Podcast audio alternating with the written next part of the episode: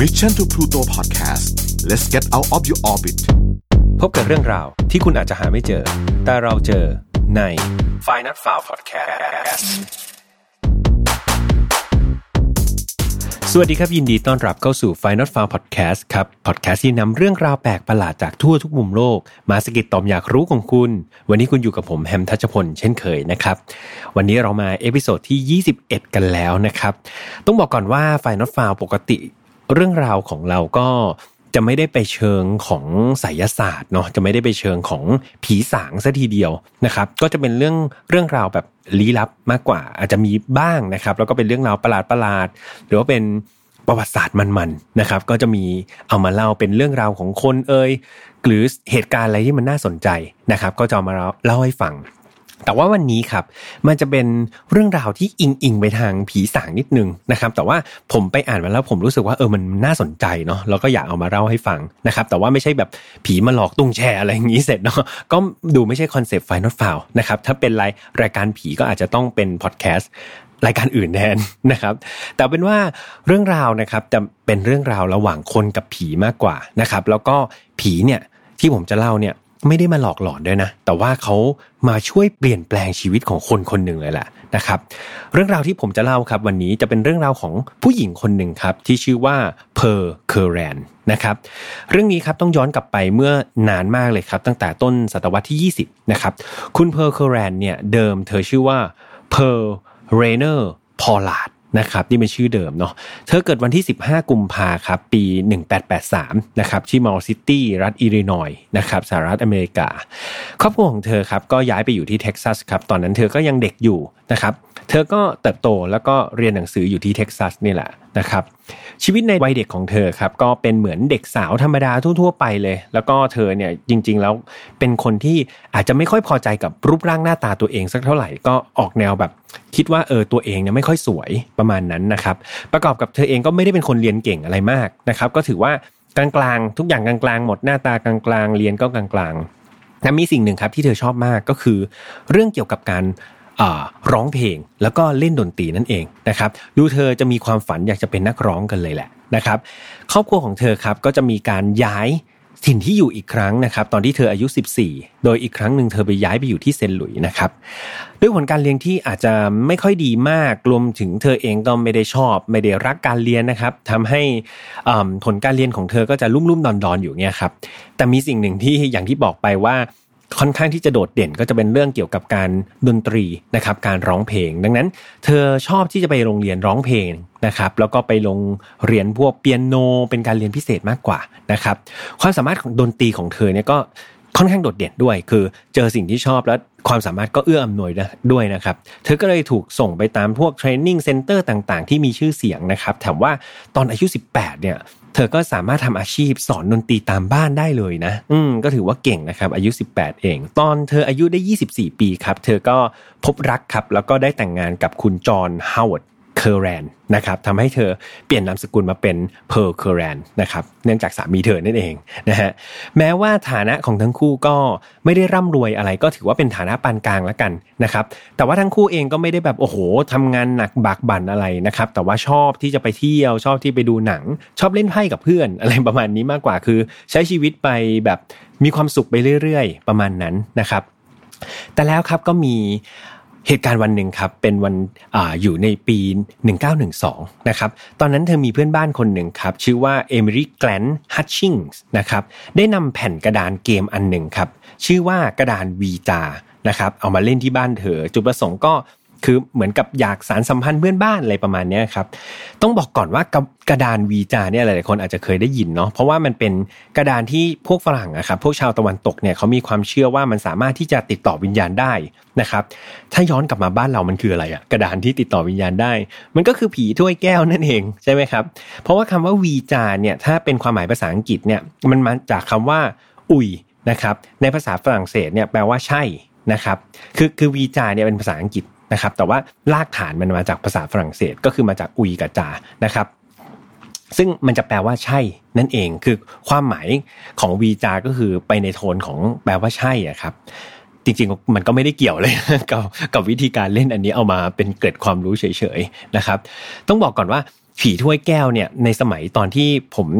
ยังเป็นเด็กเนี่ยก็ค่อนข้างฮิตแล้วก็ชอบเล่นกับเพื่อนๆมากเลย ก็คืออยู่ในห้องเรียนเนี่ยครับแล้วก็ไปปิดหน้าต่างเนาะให้มันดูแบบสร้างบรรยากาศให้มันดูน่ากลัวนิดนึงใช่ไหมตอนคุณครูไม่อยู่เงี้ยก็ไปปิดหน้าต่างให้ห้องมันมืดๆแล้วก็เอากระดานนะครับมาทำเป็นผีถ้วยแก้ว เผื่อเด็กรุ่นใหม่ไม่รู้จักเนาะผีถ้วยแก้ว คือรูปแบบของผีถ้วยแก้วก็จะค่อนข้างคล้าย ๆ กันนะครับทั่วทั่วทุกประเทศที่เขามีนะก็คือจะเป็นกระดานแล้วก็มีอักษรวรรณยุกต์ต่างๆนะครับแล้วก็มีตัวเลขมีตำแหน่งเอาไว้พักด้วยนะ อืมเสร็จแล้วก็จะมีการอัญเชิญผีเข้ามาสิง ถ้าเป็นแบบของไทยก็คือมาสิงไว้ในถ้วยอะครับ โดยถ้วยหรือแก้วเนี่ยจะต้องเป็นแก้วแบบ แบบไหนก็ได้จริง ๆ แล้วไม่ได้มีการระบุรูปทรงนะครับ ว่าจะสูงจะเตี้ยจะยังไงนะครับ คือทุกคนเนี้ยต้องเอามือไปแตะที่แก้วพร้อมๆกัน ไม่ได้บอกนะว่าต้องเล่นกี่คนแบบของผมเคยเล่นแบบสี่ห้าคนอะไรเงี้ยก็เอามือไปแตะที่แก้วนะครับ โดยข้อห้ามก็ส่วนมากไม่ว่าประเทศไหนที่มีวิธีการเล่นก็จะคล้ายๆ กันเหมือนกันก็คือถ้วยก็ต้องคว่ำลงนะครับ เสร็จแล้วตอนที่เล่นผีถ้วยแก้วเนี่ยห้ามเอายกมือออกนะ ตอนที่ถ้วยมันขยับเนี่ยห้ามยกมือออก เพราะว่าจะถือว่า ไม่เคารพวิญญาณนะครับ แล้วก็จะโดนผีตัวนั้นสิงเข้าไป คนที่ยกนิ้วออกเนี่ยจะโดนผีสิงนะครับ ดังนั้นสิ่งที่คล้ายคลึงกันนะครับ อีกประเพณีหนึ่งแล้วกันผมเรียกว่าวิธีการหนึ่งแล้วกันเนาะที่คล้ายคลึงกันระหว่างผีถ้วยแก้วไทยกับฝรั่งและทั่วโลกก็คือ พอเวลาผีเนี่ยมันเข้ามาในถ้วยแก้วเนี่ยเขาก็จะทักทายคำว่าสวัสดีนะครับมันจะดึงไปที่คำว่าสวัสดีก่อน แล้วก็พอจะไปเขาก็จะไปคำว่าลาก่อนนะครับ เราก็จะมีคำนี้อยู่ในบอร์ดนะครับ ในเมืองไทยเราเองเนี่ยจริงๆเรา advance นะครับมากกว่านิดหนึ่งเพราะว่าเราลองคิดดูว่าบางทีเราก็หาแก้วไม่เจอใช่ไหมครับ แต่ว่าเด็กๆก็อยากเล่นผีถ้วยแก้วกัน เราก็เลยใช้อุปกรณ์อื่นแทนแก้วก็คือใช้เหรียญนะครับ แล้วก็เปลี่ยนมาเป็นผีเหรียญเอง ไม่แน่ใจเคยใครเคยเล่นหรือเปล่าวิธีการเล่นเหมือนกันเป๊ะเลยครับแค่เปลี่ยนแก้วเป็นเหรียญนะครับ กลับมาที่กระดานวีจา กระดานวีจาเนี่ยมันเป็นฝรั่งเล่นใช่ไหมครับ ดังนั้น พวกอักษรต่างๆ ก็จะเป็น A ถึง Z นะครับแล้วก็มีตัวเลข 0 ถึงเลข 9 มีคำว่า yes มีคำว่า no แล้วก็เหมือนภาษาไทยเลยครับ มี hello กับ goodbye hello ก็คือมาแล้วแหละ goodbye ก็คือฉันไปละประมาณนั้นนะครับแล้วก็จะมีพวกรูปสัญลักษณ์ต่างๆ นะครับเมื่อเมื่อเข้าเชิญมาแล้วนะครับผู้เล่นก็จะใช้แบบเหมือนแผ่นไม้กระดานเล็ก ๆ เป็นรูปหัวใจ คือไอ้แผ่นเนี้ยมันเป็นเหมือนแก้วบ้านเราอะครับแต่ว่าแผ่นเนี้ยเขาเรียกว่า planches นะครับก็คือมันจะเคลื่อนไปตามตัวอักษรนะครับแล้วก็มันจะไปตามเหมือนสิ่งที่วิญญาณอยากจะสื่อนะครับเช่นเราจะถามว่าส่วนมากคนที่ชอบถามกันเลย เช่นเออฉันจะเจอแฟนตอนอายุเท่าไหร่ ฉันจะมีสามีไหมอะไรเงี้ย ผีมันก็จะคอยไปที่ yes no หรือว่าแบบเออ ตอนนี้ใครชอบฉันอยู่ มันก็จะไปที่ตัวอักษรอะไรประมาณนี้นะครับ มันก็เป็นการละเล่นที่ก็แล้วแต่ความเชื่อของคนละกันนะครับโอ้ยไปสักไกลเลยกลับมาที่คุณเพอร์โคแรนบ้างกับสามี ก็ชอบเล่นไอ้กระดานวีจานี้มากเลยครับ จนกระทั่งครับ มันมีเหตุเกิดเมื่อวันที่ 22 มิถุนาปี 1933 ครับ พวกเธอกับสามีแล้วก็เพื่อนบ้านก็เล่นกระดานวีจากันตามปกติแหละครับ แต่ว่าวิญญาณที่เชิญมาในรอบนี้นะครับ เป็นวิญญาณที่ ค่อนข้างแตกต่างนะครับจากสิ่งวิญญาณที่เธอเคยเจอมานะครับทั้งคู่ก็พยายามถามว่าเอ๊ะวิญญาณตนนี้ชื่ออะไร เขาก็บอกว่าเขาชื่อว่าแพทซีนะครับจากนั้นเธอก็ค่อยๆถามข้อมูลของวิญญาณมากขึ้นมากขึ้นมากขึ้นเรื่อยๆ จนกระทั่งมาทราบชื่อจริงๆนะครับว่าจริงๆ แล้วแพทซีไม่ใช่ชื่อจริง ๆ ของวิญญาณตนนี้ แต่วิญญาณตนนี้ชื่อว่า Passion Worth น นะครับคราวนี้ Passion Worth ที่เป็นวิญญาณเนี่ยก็เริ่มสนทนากับทั้งสองแบบเป็นเรื่องเป็นราวมากขึ้นนะครับ โดยมีการเริ่มบทสนทนาใจความประมาณว่าอันนี้ถอดมาจากภาษาอังกฤษนะครับ ประมาณว่าเออเมื่อหลายเดือนก่อนเนี่ยฉันยังมีชีวิตอยู่เลยนะ แต่ว่าตอนนี้ฉันกลับมาแล้วนะครับ โดยตัว patient word เองที่เป็นวิญญาณเนี่ยเขาใช้ภาษาอังกฤษที่แบบค่อนข้างจะโบราณนิดหนึ่ง เช่นใช้ศัพท์คำว่า tree t h w e tree นะครับ หรือคำว่า trow T H O U t r o u อะไรเงี้ยเหมือนเป็นการแทนสรรพนามว่าฉันหรือเธออะไรเงี้ยซึ่งเป็นภาษาโบราณที่เดี๋ยวนี้เราก็ไม่ได้ใช้ tree t r o u อะไรกันแล้วนะครับนั้นก็ดูเหมือนว่าจะเป็นวิญญาณที่เป็นสาวอังกฤษโบราณนะครับนอกจากนี้ครับ Passion Worth นะครับก็พยายามบอกเรื่องราวของเธอมากอีกว่าเธอเนี่ยเป็นสาวอังกฤษนะครับที่อพยพตามสามีเข้ามาในเกาะแนนทักเก็ตนะครับ ประเทศสหรัฐในช่วงปี 1694 หลังจากนั้นเธอถูกฆ่าตายครับหลังจากที่มาถึงอเมริกาได้ไม่นานนะครับคนที่ฆ่าเธอตายก็คือชาวอินเดียแดงนั่นเองนะครับหลังจากนั้นเธอก็เป็นวิญญาณเล่ล่อนจนกระทั่งเนี่ยครับโดนกระดานวีจาของคู่สามีภรรยานี้เรียกเข้ามานะครับข้อความที่ Passion Words นะครับส่งให้กับทั้งคู่นั้นก็ค่อนข้างแปลกกว่าวิญญาณอื่นๆนะครับเพราะว่าวิญญาณตนนี้ดูแบบอยากคุยอะอยากคุยกับสองคนนี้มาก นะครับจนทำให้แบบคำที่เลื่อนบนกระดานอย่างที่ผมบอกเนี่ยมันมี A ถึง Z มันก็จะเป็นคำใช่ไหมผสมกันแบบ C A T cat แมวอย่างเงี้ยมันก็จะวิ่งไปที่ C ไปที่ A ไปที่ T คราวนี้มันวิ่งเร็วมากครับ เหมือนกับว่าผี Patience Worth เนี่ยอยากคุยกับสองสามีนี้มากนะครับทำให้หลังๆเนี่ยคุณ Pearl Curran เนี่ยเขาก็รู้สึกว่าเฮ้ยอ่านไม่ทันละต้องเอาดินสอมาจดครับ เออนอกจากนี้ครับมันจะเห็นได้ชัดเลยว่าวิญญาณของ Passion w o r d เนี่ยสนใจอยากจะคุยกับคุณ Pearl มากกว่าคนอื่นเลยนะครับมีการทดลองครับให้คุณเอมิลี่ที่เป็นเพื่อนบ้านนะครับลองเชิญ Passion w o r d มา แต่ปรากฏว่าไม่มีวิแววครับ Patience Worth วิญญาณตัวนี้ไม่ยอมมาครับแต่พอเป็น Pearl Pearl Curran เนี่ยครับมาเชิญปุ๊บโอ้โห แจ้นมาเลยนะครับต้องเรียกว่าแจ้นมาเลยอยากคุยมาก ดังนั้นทั้ง Pearl แล้วก็ Patience Worth นะครับก็เรียกว่าสื่อสารกันอยู่เสมอครับคุยกันเป็นประจำอย่างที่บอกว่าแรกๆเนี่ย Pearl ก็ใช้วิธีการใช้ดินสอจดนะครับแต่พอหลังๆคือเริ่มเร็วมากเร็วมากขึ้นเรื่อยๆเนี่ยเขียนเริ่มไม่ทันแล้ว Pearl ต้องมาพิมพ์ดีดครับ คือเนี่ย Patience แบบ วิ่งโอ้โหวิ่งตามกระดาษแล้วก็โอ้โหต้องพิมพ์ดีดตามเพื่อบันทึกคำที่ที่วิญญาณตนนี้ต้องการจะพูดนะครับ ความสัมพันธ์ของทั้งคู่ครับก็เรียกว่าแนบแน่นมากขึ้นเรื่อยๆ จนกระทั่งพัฒนานะครับโอ้โหนี่เหมือนกับความรักเลยเนาะพัฒนามากขึ้นจน Pearl กับ Patience Worth เนี่ยไม่ต้องพูดคุยผ่าน Ouija board แล้วนะครับ คือตอนนี้สามารถที่จะสื่อจิตถึงกันได้นะครับวิญญาณ Patience Worth นะครับได้มีการบอกประวัติของตัวเองเพิ่มเติมว่า เธอมาจากอังกฤษในปี 1649 อย่างที่บอกเนาะเธอก็คือไม่เคยพูดถึงพ่อของเธอครับ แต่ว่าบอกว่าแม่ของเธอเนี่ยทำงานเป็นช่างเย็บผ้าของครอบครัวขุนนางนะครับเธอก็บอกว่าไอช็อตที่เธอโดนชาวอินเดียแดงฆ่าตายเนี่ยเป็นการเอามีดมาจี้คอเพื่อถามข้อมูลบางอย่างจากเธอ แต่ว่ายังไม่ทันที่เธอจะได้ตอบเลยครับ เธอก็โดนปาดคอนะครับ แล้วก็ถูกฝัง ไว้ตรงแถวๆนั้นเลยนะครับเรื่องราวที่เพลกับ Passion Words นะครับคุยกันก็ส่วนใหญ่ก็จะเป็นเรื่องราวแบบย้อนยุคประวัติศาสตร์นี่แหละแล้วก็วรรณกรรมต่างๆนะครับหลังจากที่ทั้งคู่คุยมาได้ระยะหนึ่งนะครับเพลก็เกิดไอเดียครับก็เอาเรื่องราวของ Passion Words เนี่ยมาเขียนเป็นหนังสือครับแล้วก็ออกพิมพ์วางจำหน่ายนะครับเชื่อหรือไม่ครับ เธอทำแบบนี้ติดต่อกันถึง 25 ปีนะครับทำให้ผลงานของเพลเนี่ยครับที่ได้จากการสื่อวิญญาณกับ Passion Words เนี่ย เรียกว่ามีบทละครมีเรื่องสั้นกว่า 200 เรื่องนะครับ มีบทกวีกว่า 5,000 บทครับ ซึ่งได้รับความนิยมแทบจะทุกอันเลยนะครับ ถึงขนาดที่มีการที่ชมรมนักวรรณกรรมในนิวยอร์กเนี่ยได้บันทึกชื่อของเพลในฐานะนักประพันธ์ดีเด่นในปี 1918 เลยนะครับ เรื่องราวของ Pearl และวิญญาณ Patience Worth เนี่ยกลายเป็นที่สนใจในหมู่ประชาชน นักเขียนแล้วก็บรรดานักวิทยาศาสตร์มาก ก็แบ่งเป็นกลุ่มคนที่เชื่อกับคนที่ไม่เชื่อนั่นแหละครับ มีการท้าพิสูจน์ หลาย ๆ ครั้งเลยครับว่าเออจริง ๆ สิ่งที่ Pearl บอกมาตลอดว่าเฮ้ยเขาไม่ได้เขียนเองนะ แต่เป็นวิญญาณของ Patience Worth มาบอกเนี่ย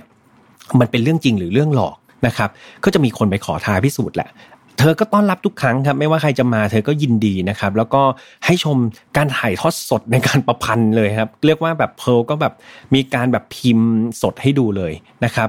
บางคนเนี่ยพยายามเข้าไปจับผิดก็ จับผิดไม่ได้นะครับ แถมข้อมูลยังบอกด้วยว่าทุกครั้งที่เข้าไปเนี่ยเพลก็ไม่เคยเก็บตังค์ใครเลยนะครับ แล้วก็ต้องแบบเรียกว่าเปิดไฟเปิดอะไรให้เห็นจะๆเลยนะครับ ไม่มีการแบบเปิดสลัวสลัวให้เห็นว่าเฮ้ยมีใครแอบบอกอะไรหรือเปล่า นี่คือเปิดไฟให้เห็นเลยครับ ว่าเธอสามารถที่จะพิมพ์ดีดเป็นเรื่องเป็นราวได้เลยนะครับ ก็มีอยู่ครั้งหนึ่งครับที่เรียกว่าคนที่ไปพิสูจน์เนี่ย ถึงกับอ้าปากขาง เอาผมเห็นข้อมูลนี้ผมก็อ้าปากขางนะเขาบอกในโต๊ะทำงานของเพร์ลครับขณะที่เธอกำลังทำงานเนี่ยมีเครื่องพิมพ์ดีดถึง 5 เครื่องนะครับ มากกว่านั้นครับ ทั้ง 5 เครื่องนี้ประพันธ์กันคนละเรื่องนะครับ ก็คือพิมพ์กันคนละเรื่อง 5 เครื่อง 5 เรื่องครับ โอ้โห ก็เรียกว่าเพลเนี่ยสามารถพิมพ์นิยายสลับกันไปสลับกันมานะครับอ่าเดี๋ยวก็ไปพิมพ์เครื่องที่ 1 บ้างสัก2อสบท เสร็จแล้วสลับไปพิมพ์เครื่องที่ 2 สลับไปพิมพ์เครื่องที่ 5 กลับมาเครื่องที่ 4 คือทุกเรื่องนะครับที่น่าแปลกคือเนื้อหาเนี่ยเรียกว่าราบรื่น ไม่มีเลอะเลือนไม่มีผิดเพี้ยนเลยครับ ตัวลองจินตนาการดูเนาะถ้าเราจะต้องแต่งนิยายหรือว่าหนังสือเนี่ย เอาเป็นว่าสองเล่มนี่ผมว่าลำบากนะเนาะบางทีตัวละครมันก็จะมีเรื่องราวของมันในแต่ละเรื่องถูกไหมดังนั้นคือแบบโอ้โหพิมพ์ห้าเรื่อง หรือเกินสองเรื่องนี้ก็ยากแล้วนะครับ ที่มนุษย์จะทำได้จะจำเรื่องราว แล้วก็แบบเหมือนดึงอารมณ์ในบทประพันธ์นั้นๆออกมา เป็นเรื่องยากแล้วก็เป็นเรื่องที่ทำให้นักที่นักเเขาเรียกว่าอะไรคนที่เข้ามาพิสูจน์หลาย ๆ คนเนี่ยถึงอ้าปากค้างแล้วก็แบบเฮ้ย หรือหรือจะจริง หรือจะเป็นวิญญาณจริง ๆนะครับโดยเพลนะครับเขาจะมักจะทำแบบนี้เป็นประจำครับ ปกติก็คือจะประมาณ 3-5 เรื่องเนี่ยครับแต่ง เรียกว่าแต่งสลับกันไปสลับกันมานะครับไม่เคยแต่งทีละเรื่องนะอืมความน่าสนใจของเรื่องราวของ Pearl นะครับก็คือก่อนเจอวิญญาณ Patience Worth เนี่ย Pearl เนี่ยเขาเป็นผู้หญิงที่ธรรมดาโคตรๆอะครับ อย่างที่บอกไป ไม่ได้มีความสนใจในบทประพันธ์เลย ไม่ได้มีผลงานไม่ได้มีบทกวีอะไรไปก่อนเลยนะครับ ในอดีตเนี่ยก็อย่างที่ผมเกริ่นไปในช่วงแรกว่าแบบเออด้านการเรียนเธอก็ไม่ได้เรียนเก่งนะครับแต่ว่าเธอก็จะชอบร้องเพลง ชอบเล่นดนตรีมากกว่า แล้วทำไมอยู่ๆกลายมาเป็นนักเขียนดังได้ในพริบตานะครับ ซึ่งผลงานของเธอนี่เรียกว่าได้รับการยกย่องว่าแบบเฮ้ยภาษาสวยงามมากนะครับมีการวางโครงเรื่องที่แบบ เขาเรียกว่าเป็นระดับชั้นครูกันเลยทีเดียวนะครับ ซึ่งตัวเพลเองก็บอกแล้วก็ย้ำตลอดว่าเธอไม่ได้แต่งเอง แบบเธอเธอจะไปแต่งได้ยังไง เธอฟังมาจากวิญญาณของ Passion Word ทั้งนั้นนะครับ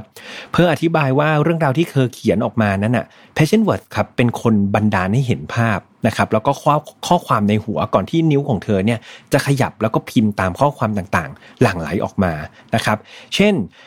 สมมุติว่า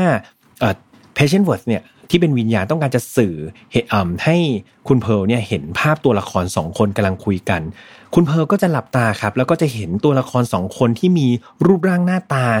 แบบที่แบบ Patience Worth อยากจะได้ให้เห็นเลยนะ แล้วเดินไปตามท้องถนน มีสภาพแวดล้อมอะไร ที่ละเอียดพอที่จะให้เขียนบรรยายได้เลยนะครับ แถมพอเวลาสองคนนั้นพูดเป็นภาษาแบบภาษาอื่นที่ไม่ใช่ภาษาอังกฤษนะครับ สิ่งที่ peak มากเลยก็คือ เธอบอกว่า Patience Worth นะครับ เหมือนพูด พูดพากย์ให้อะครับพูดพากย์เป็นภาษาอังกฤษเพื่อให้เธอเข้าใจนะครับลักษณะเหมือนมีซับไตเติลให้ด้วยนะครับ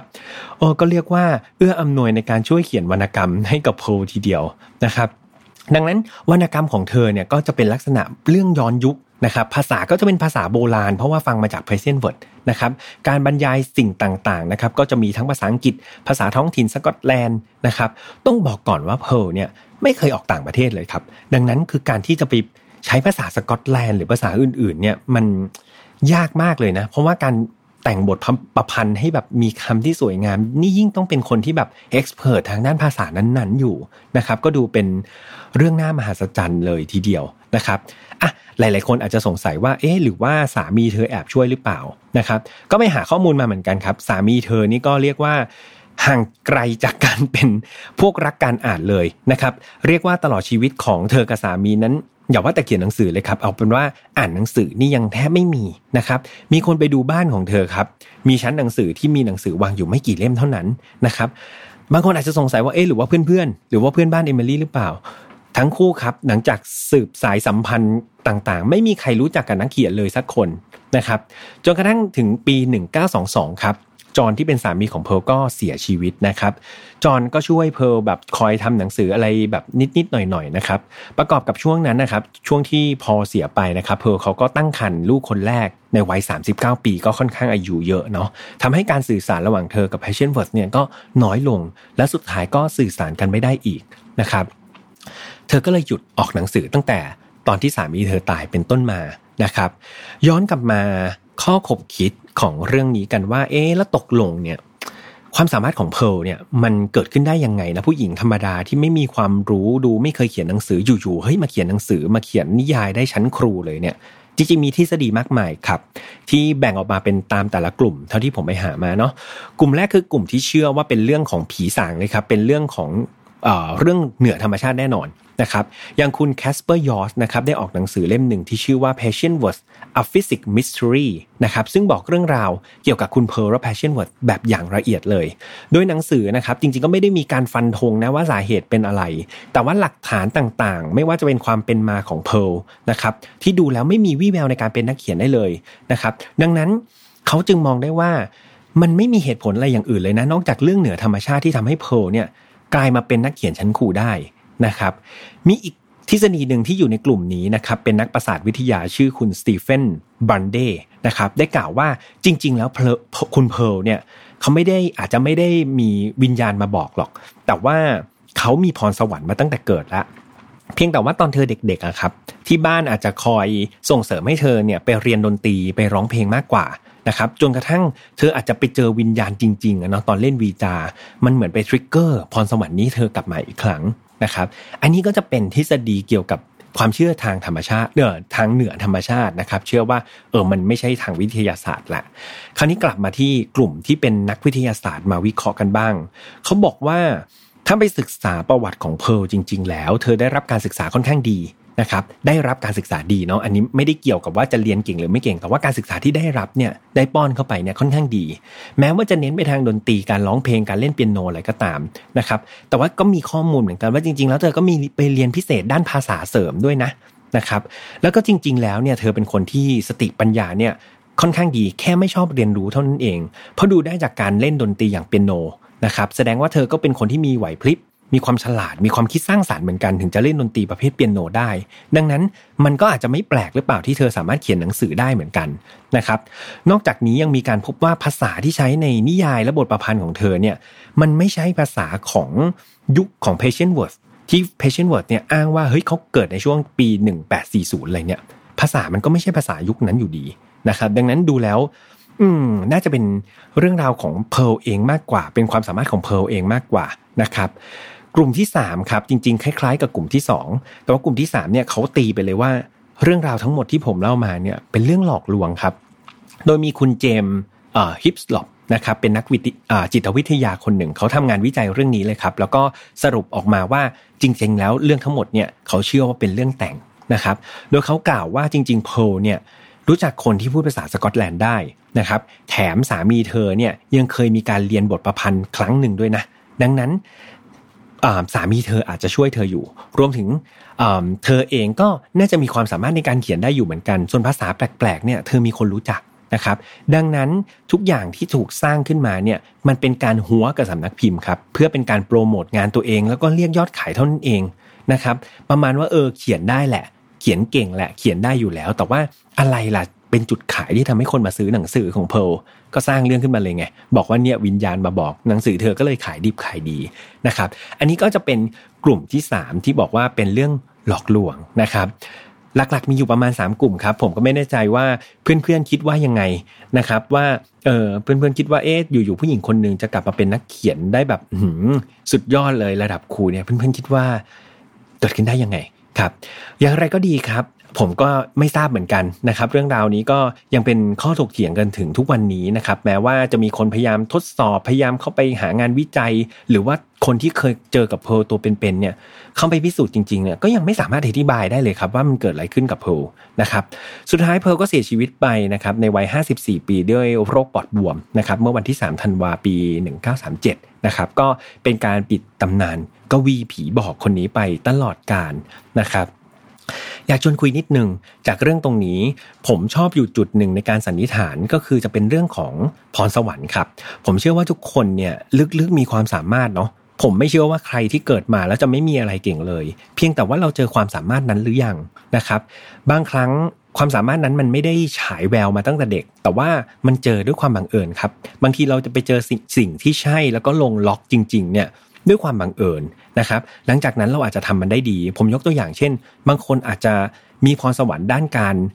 เล่นบาสเกตบอลแล้วกันเนาะแบบเล่นบาสเก่งมาก แต่ว่าไม่เคยเล่นบาสเลยเตะบอลบ้างว่ายน้ำบ้างทำอย่างอื่นบ้างก็ไม่รู้ว่าตัวเองเนี่ยจริงๆเล่นบาสเก่งนะครับมันอาจจะมีจุด trigger point หรือว่าอะไรสักอย่างหนึ่งที่บังเอิญไปทำให้เขาได้เล่นบาสเกตบอลแล้วก็เขารู้สึกว่าเฮ้ย ทำไมฉันชู้ตแม่นจังอะเออทำไมรู้สึกมันมันคุ้นมือมันชินมือ บางทีพรสวรรค์ครับมันไม่ได้ถูกป้อนมาเราก็ต้องแสวงหามันด้วยเหมือนกันเนาะดังนั้นทุกคนครับ ผมเชื่อว่าคุณมีความสามารถของตัวเองอยู่ ดังนั้น ลองทำอะไรหลาย ๆ อย่าง ถ้าคุณยังไม่เจอเนาะแต่ว่าถ้าใครเจอแล้วก็หมั่นฝึกฝนครับคีปพรสวรรค์นั้นให้เป็นแบบเรียกว่าเป็นความสามารถสุดยอดของคุณเลยละกันให้ใครเทียบไม่ติดนะครับ ก่อนจากกันครับไหนๆก็พูดถึงคำว่านักเขียนกับผีละ จริง ๆ ในเมืองไทยเองเรามีศัพท์นี้เหมือนกันก็คือศัพท์ว่านักเขียนผี แต่ว่านักเขียนผีอันนี้ไม่ใช่เป็นนักเขียนที่ติดต่อกับผีได้จริง ๆ นะครับ แต่ว่าจะเป็นลักษณะของนักเขียนรับจ้างนะครับ รับจ้างในที่นี้คือรับจ้างยังไงเอ่ยเขาบอกว่า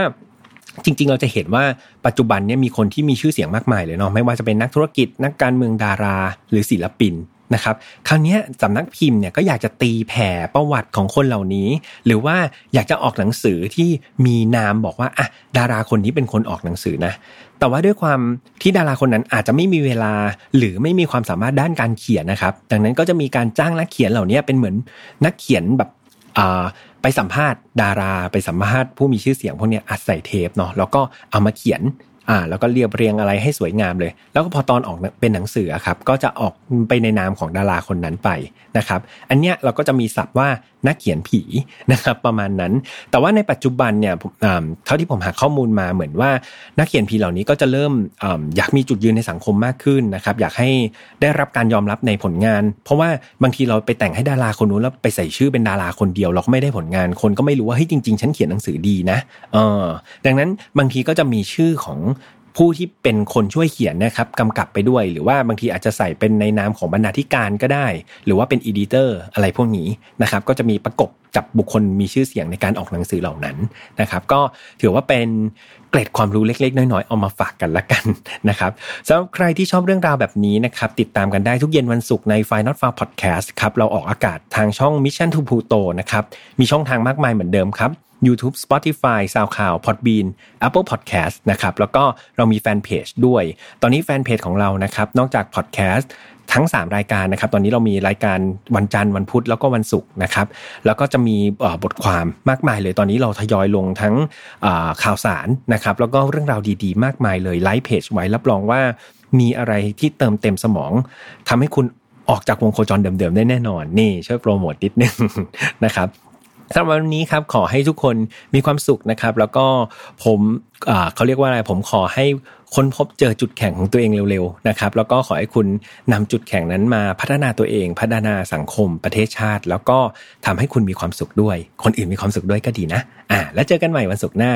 สวัสดีครับ Mission to Pluto Podcast let's get out of your orbit พบกับเรื่องราวที่คุณอาจจะหาไม่เจอ แต่เราเจอใน f i n a l f i l e Podcast